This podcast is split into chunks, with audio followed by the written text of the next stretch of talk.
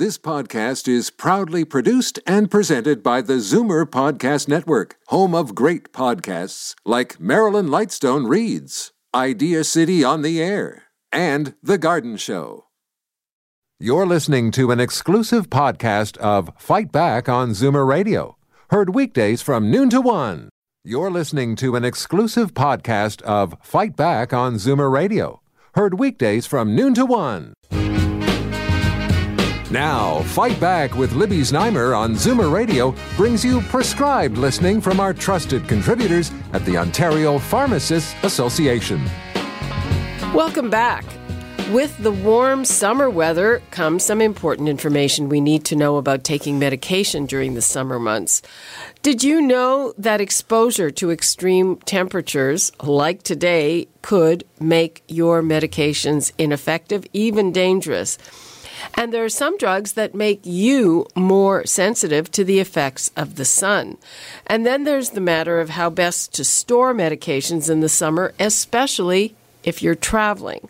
So, I am here with our trusted contributor from the Ontario Pharmacists Association, Dean Miller. Hi, Dean. Hi, Libby. How are you? Fine. How are you? Very good. Let me give the numbers out again before we get to it 416 360 0740 toll free 1 866 744 740. Dean is here to answer your questions about all of this. Of course, he'll answer any of your pharmaceutical questions. Dean, over to you. Well, yeah, Libby, it's that time of year, right? So it's um, heat is actually um, heat and sunshine and humidity are are terrible on medications.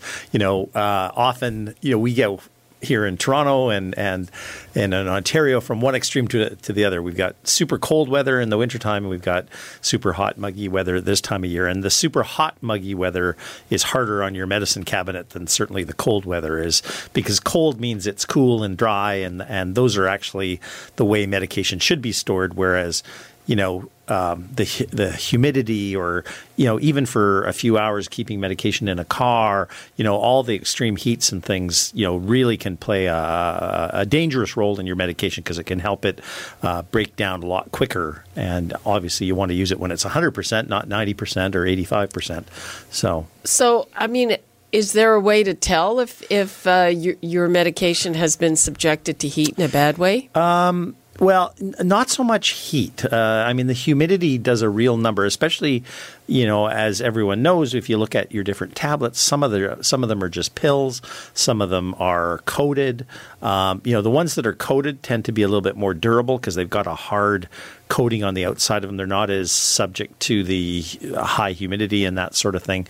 But regular medications that are just in a tablet form that aren't aren't don't have a coated coating on them, uh, unfortunately, those absorb a lot of humidity out of the air and they can start to break down pretty quickly. I mean, there's a reason why uh, when you go to the pharmacist that your medication's in that amber colored uh, medication bottle, or sometimes they're blue. I mean, we have some pretty stringent um, standards when it comes to light sensitivity. Um, so those bottles, you know, they might just look like they're in a pretty color, but they actually um, block uh, degrees of light to ensure that those medications stay as stable as possible. So. Okay, and again, uh, if you've been keeping your your medication in a in the bathroom where I know you shouldn't keep it right. uh, throughout a heat wave without air conditioning. Uh, chances are, uh, what has this been going on for almost a week? A week? Now. Yeah, yeah, yeah, and and it doesn't take long. That's that's you know that's the the reason why as a pharmacist you always kind of say you know keep it keep it someplace, especially out of light, because um, light, uh, you know, direct sunlight and things like that. Even though these are amber-colored bottles or colored bottles, they'll block a fair degree of that light. They still can break down fairly significantly. So, yeah, the this is a good week to be talking about this because it's been so so hot and humid and, and medications and and you know we didn't really say anything about liquids and you know liquids and insulin and things like that. There's a lot of those that need to be uh, you know they're stable at cold temperatures, you know, fridge temperatures. So, you know, when you get weather like this, it it can really kind of alter the way these medications work. Does it make sense? You're talking about pills. Does it make sense to put those in the fridge? You know, not a bad idea actually, because the the fridge is cool, it's dry. Um, you know, it's never from a it's never a good thing, especially you have kids and stuff, because you store your food in the in the fridge. Um, but uh, you know, not a bad piece of advice, especially in weather like this, to you know put them uh, put them in the fridge because you're you're not subject to the humidity and light, especially. So. Okay, let's uh, take a couple of calls. We've got Rhonda in Scarborough. Hi, Rhonda. Hi, good afternoon. Hi. I was wondering if you could um, help me out a bit. My father was just diagnosed yesterday. He's 86 years old with uh, angina, congested heart failure. Um, the doctor never prescribed anything as of yet. Um, uh, is there pills that help this condition? Um, could you give me a little insight on angina and and maybe you could ease my mind a bit? yeah. So, uh, yeah, good, great question. Um, angina is, um, and I'm not I'm not surprised that the doctor hasn't taken action yet yeah. um, because often what uh, they want to find out exactly what kind of angina because there's different kinds of angina okay. and angina actually is is a blockage in the uh, in the uh, you know arteries and, and ventricles into into the heart and because uh, you know it sounds like it's combined with congestive heart failure especially um, you know there'll be there'll be pain and and and that usually radiates down somebody's arm. That's usually the very first time or the very first sign of, of angina is when somebody might comment. They'll say, "You know what? I've got a shooting pain down my arm," and that's that's typically you know angina if it's not you know as a result of an injury or something. He's been coughing like comes and it goes. We have Yeah. central air and keep the house cool, but I've noticed like before when I took him to the doctor, he was coughing like when he was out in this heat. Yeah, that that's probably the congestive heart failure part of Okay. it because the congestive heart failure, what ends up happening is because your your um, uh, your heart's not working as effectively as it as it should. You get fluid and it gets retained in, in that area, and it can actually cause somebody to, to you know start to cough and um, you know gets you know the right side of your heart beats into your lungs. Can you tell me anything I can do to make his life more comfortable in this kind of weather all summer?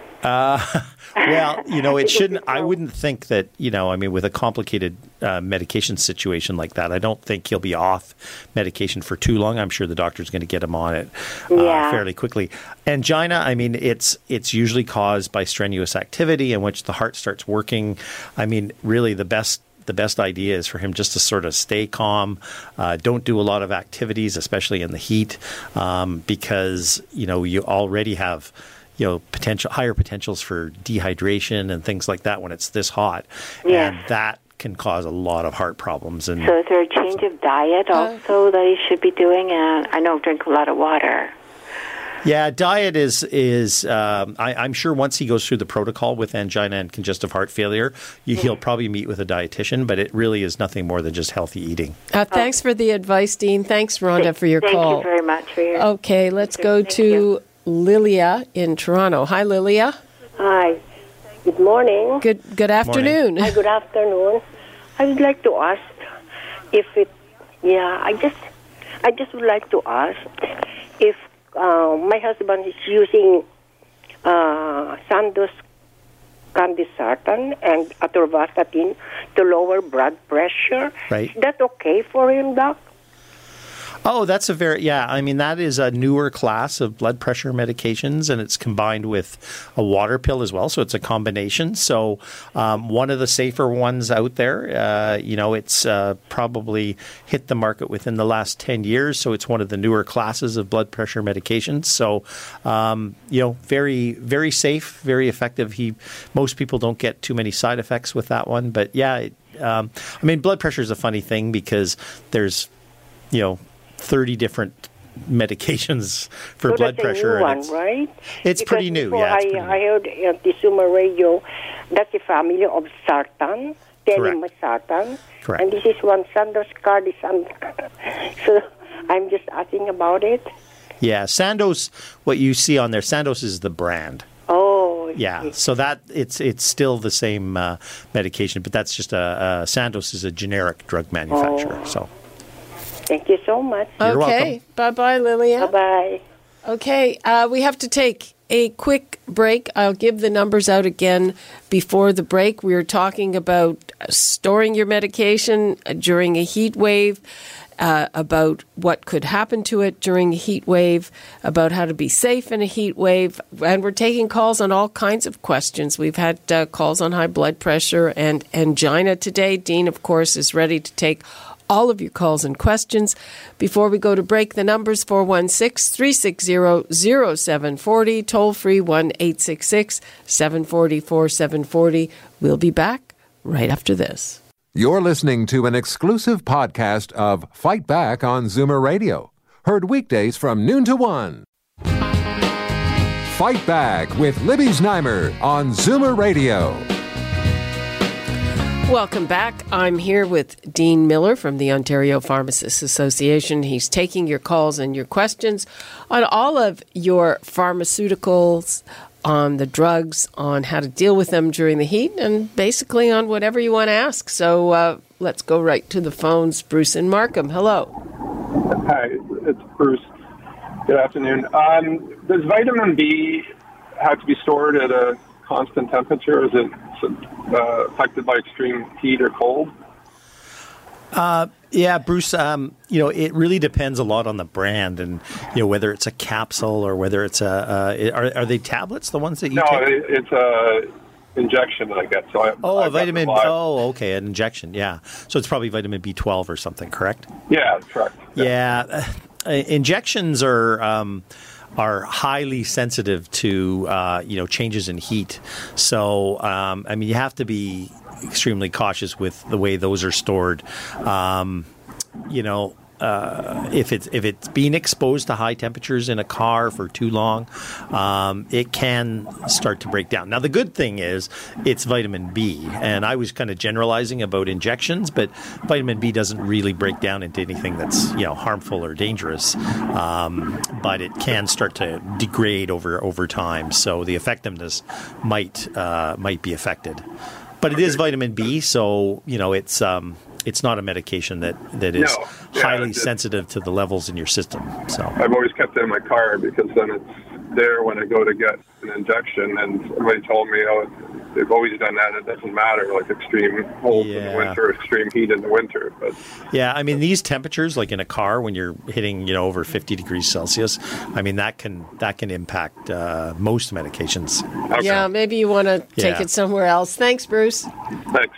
Okay, let's go to Lewis in Toronto. Hi, Lewis. Hi, how are you, Libby? Fine. How are you? Great. Thanks for having this show. It's great, very informational for everybody. Thank you. Thank Appreciate it. you.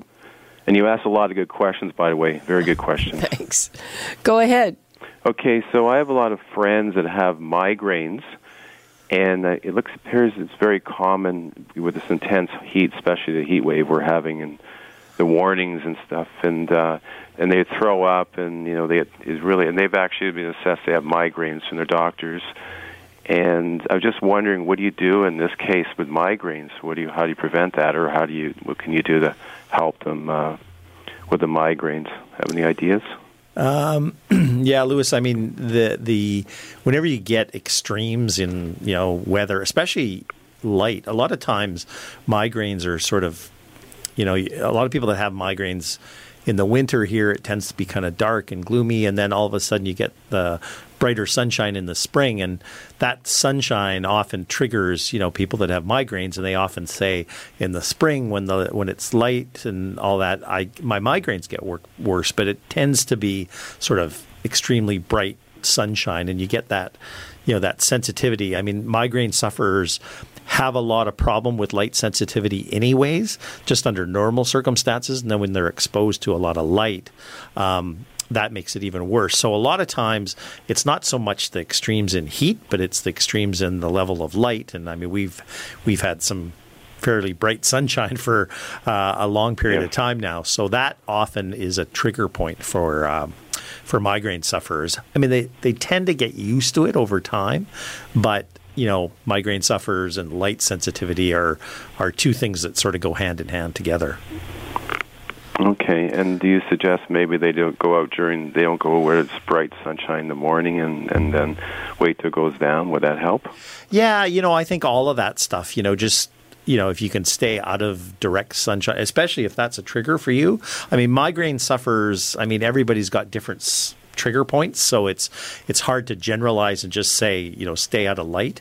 But if that is your one of the triggers for you, I mean, it certainly is the best advice that I could give is just you know sit in the shade and get yourself out of bright sunshine as much as possible. Wear, some, wear some sunglasses and and you know just because that that's usually where the pain comes is right behind the eyes, right? So so you want to make sure that you know especially like your eyes. So you want to you know if you've got a, a good pair of sunglasses, um, that's the best thing. Okay, okay, Okay, Lewis. thank you. So I have one more question. Quick question about m what do you what do you do you suggest magnesium makes a difference? Magnesium? Magnesium for migraines. Yeah, for migraines. I've heard Um, I mean, that's a up s- on it. that's a supplement. I mean, it is it is probably one of the supplements that uh, is uh, recommended for migraine sufferers. Um, there has been some. Uh, you know, studies out there that kind of says that you know there is a, uh, a an association between migraine or uh, magnesium depletion and migraines, but um, not a lot of good data, but but there is some. But uh, yeah, I mean, good, magnesium is good for anybody, anyways, right? So we tend to not have enough of it. So okay, Okay, thanks, thank Lewis. you very much. Bye bye. Okay, bye. Okay, Desrick in Pickering. Hi, Desrick. Hello. Go ahead. You're on the air. Yes, I'm I'm having a pain and, and numbness in my uh, pinky finger and the next finger over.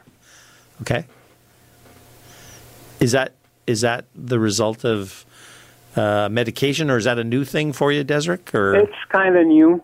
I don't I don't I'm I'm diabetic. Uh, um, I've been taking um, Glumetza for maybe ten years. okay, okay. Um, I mean, the the mere fact that you're diabetic. Um, a lot of diabetics get what's called paresthesia, which is almost like, uh, you know, a, a, that numbness uh, in your extremities. Okay. So your fingers, your toes, you know, places like that are are where diabetes or diabetics usually have some issues with uh, with um, their circulation. And when you don't have when in you my don't, in my uh, calf area too. Yeah, exactly. Like the farther away from your heart, the the tougher it is to get the circulation, right? So so a lot of times that precipitates itself by like you said that numbness or even sometimes it's pain. Like calf pain in diabetics is is pretty common. So so that's um you know that's you know, it sounds like you're treating the diabetes, um, you know, as much exercise as you can to improve the circulation, you know, keeping your feet uh, warm. I don't know if you, you know, not not so much now with the with the heat, but uh, certainly when uh, the weather cools off, uh, you know, diabetics also have um, a lot of problems with keeping their fingertips and their toes warm and things like that. So um, that might be a problem for you as well. But you know, a little bit of exercise, even just a little bit of exercise, gets the circulation going. Okay, so exercise. I, I've been like I many times I want to exercise, but I'm in too much pain to exercise. But Right. uh, now it's getting a bit better, and I'm I'm exercising a bit more. Yeah, yeah. But but even just you know sitting on a couch and you know moving your hands and and, your feet. You know, people don't have mobility in their feet, and even just taking your shoes off and Yeah. kind of wiggling your toes. yeah, you're right, Libby. and that yeah. also helps with balance, yeah. which we were. Uh, yeah, I was I was listening about the balance too. Sometimes I'm I'm a bit wobbly too. yeah, Yeah. So uh, being steady on your feet is important. Desrick, uh, thanks for your call. Thank you very much. Bye bye. Thank you. Okay, uh, give the numbers out again. We do have a few more minutes 416 360 0740. Toll free 1 866 740 4740. And one thing we haven't yet talked about, Dean, is how some medications can make you more sensitive to the sun. Yeah, that's a that's a big problem. Uh, you know, especially when UV levels are as high as they are uh, right now. Um, you know, the, there are just hundreds of medications that that cause what we call photosensitivity, and they can and it varies all the way from you know just a little bit of tingling to you know a full full out rash to you know some pretty strong reactions to medication and and you know, UV light, um, you know, obviously, you know, sunscreens and, and that can block UV light. But even in picking your sunscreen, you know, it's good to go to your pharmacist and ask because some sunscreens, you know, only protect um, what we call half of the UV spectrum.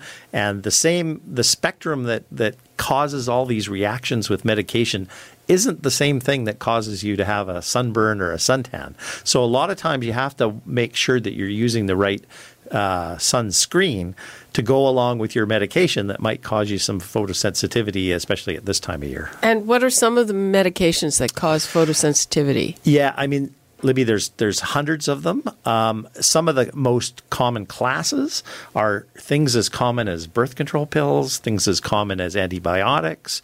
A lot of times, uh, we had a previous caller that talked about her medication had some um, component of a water pill in there. So a lot of times, diuretics and water pills can cause um, you know some some sun sensitivity. The weird thing is it doesn't happen with everybody, so uh, it's a very much a hit and hit and miss thing. But there are medications that make you a lot more prone to the to the sun and the impacts on the sun. So you have to. It's a great question that you know if you're in doubt, you should be asking your pharmacist. Uh, wouldn't it be written down on the indications? Um, you know, oftentimes it is, but but you know like I said, the degree of sensitivity really varies from person to person, um, and it doesn't happen to everybody. So, so um, I would say sometimes it is, but uh, you know, it's I. Especially at this time of year, I usually encourage uh, you know patients to ask their pharmacist about whether that medication is going to make you photosensitive or not. So, so uh, basically, uh, if if you should be using extra pr- protection yeah, especially if you're going to be out for any length of time. And, and again, it you know, all sunscreens are not created equal. So some yeah. of them, some You're of talking them about UVA, uh, UVA, UVB, as exactly. opposed to UVB. Right, exactly. Because some just cover UVB. Right, and, and that, it's UVA that causes this. Absolutely. You've done your research. That is, that's yeah, exactly. Yeah, and uh, d- does it also depend on whether it's chemical or mineral? Um, well, uh, you know, uh, the different there are different sunscreen uh, ingredients that go into each one of these. So um, you know that that really um, impacts sort of the the degree the degree of protection because sometimes you can uh, you know a question we get a lot is oh this one you know is is uh, gives me protection 50 times you know or 100 times that really doesn't matter. It really matters sort of the type of sunscreen that you're using and whether it will protect you against some drug-related sun sun uh, interactions. So, right. So yeah. uh, maybe make sure that you buy that you talk to your pharmacist yep. about that, as opposed to just the cosmetics person. Yeah. yeah exactly. Okay. Uh, Anne in Toronto. Hello, Anne. Thank you for taking my call. Um, I'm calling uh, about the price of uh, Coversyl. I had my um, Coversyl covered by ODB, right. and I only had to pay the prescription fee. Um, there was uh, a change. I guess there's a um, a generic brand. Yes, for that just came out. Yeah, that's and right. And therefore, yeah. the ODB wouldn't cover it, but the manufacturer is uh, subsidizing that and picking up the extra cost. However, the pharmacy at a big retail store, uh, their base price automatically increases. So the end thing is that the senior then is paying double uh, out of their own pocket. And I'm just wondering whether why that exists and even whether it's ethical. Well, pricing is a very very complex world in pharmacy. One thing that I would ask about though to There's your There's a deductible though for yeah, ODB. Yeah. There's a, but you're saying you, it'll eat up more of your deductible. Yeah. The but. other thing that I would check on is is sometimes ODB doesn't put medications on their formulary right away. And that change that you're talking about, Coversyl just had a generic equivalent. That's right. Come onto the market. So I'm almost 100% guaranteeing that that I think it's I think it's on the ODB formulary as they call it now, which means it should be covered. It is, and and ODB will pay a uh, will, will pay part of it, but they would insist that you also uh, get the generic. Right. But, so, cause, and, and you know, I I can understand that. What I don't understand is why the manufacturer or the pharmacy automatically uh, increases the base cost and then when I looked into it, they acknowledged that they have two different pricing. One, when the government is billed, and two, oh. a different higher price when uh, private insurance Right. Oh, so yeah. Okay, I get I get it now. Okay. The um, the government actually does it tells pharmacy what we can charge. So that there's a formulary and they tell us. So so they may say you will we can only charge five dollars for that medication, whereas the manufacturer, you know, is really the true cost that we buy it at. Because sometimes we have to sell it under cost because that's what the government tells us to do. Yeah, so uh, y- you would be paying just a deductible anyway under ODB. Um, so no, well, you you have it, it doubles the cost out of pocket. right, whatever. Uh, it no, there's a there's a deductible that everybody has to pay, and it's about a hundred dollars anyway. And I'm sorry, we are out of time. Thanks for your call. I'd like the the hundred dollars isn't a factor in this thing. Okay. Uh, okay, that's all the time we have for today. Dean Miller uh, from the Ontario Pharmacists Association, thanks so much for joining us. Thanks, Libby. Bye bye. You're listening to an exclusive podcast of Fight Back on Zoomer Radio, heard weekdays from noon to one. You're listening to an exclusive podcast of Fight Back on Zoomer Radio, heard weekdays from noon to one. You're listening to an exclusive podcast of Fight Back on Zoomer Radio, heard weekdays from noon to one. You're listening to an exclusive podcast of Fight Back on Zoomer Radio, heard weekdays from noon to one. This podcast is proudly produced and presented by the Zoomer Podcast Network, home of great podcasts like Marilyn Lightstone Reads, Idea City on the Air, and The Garden Show.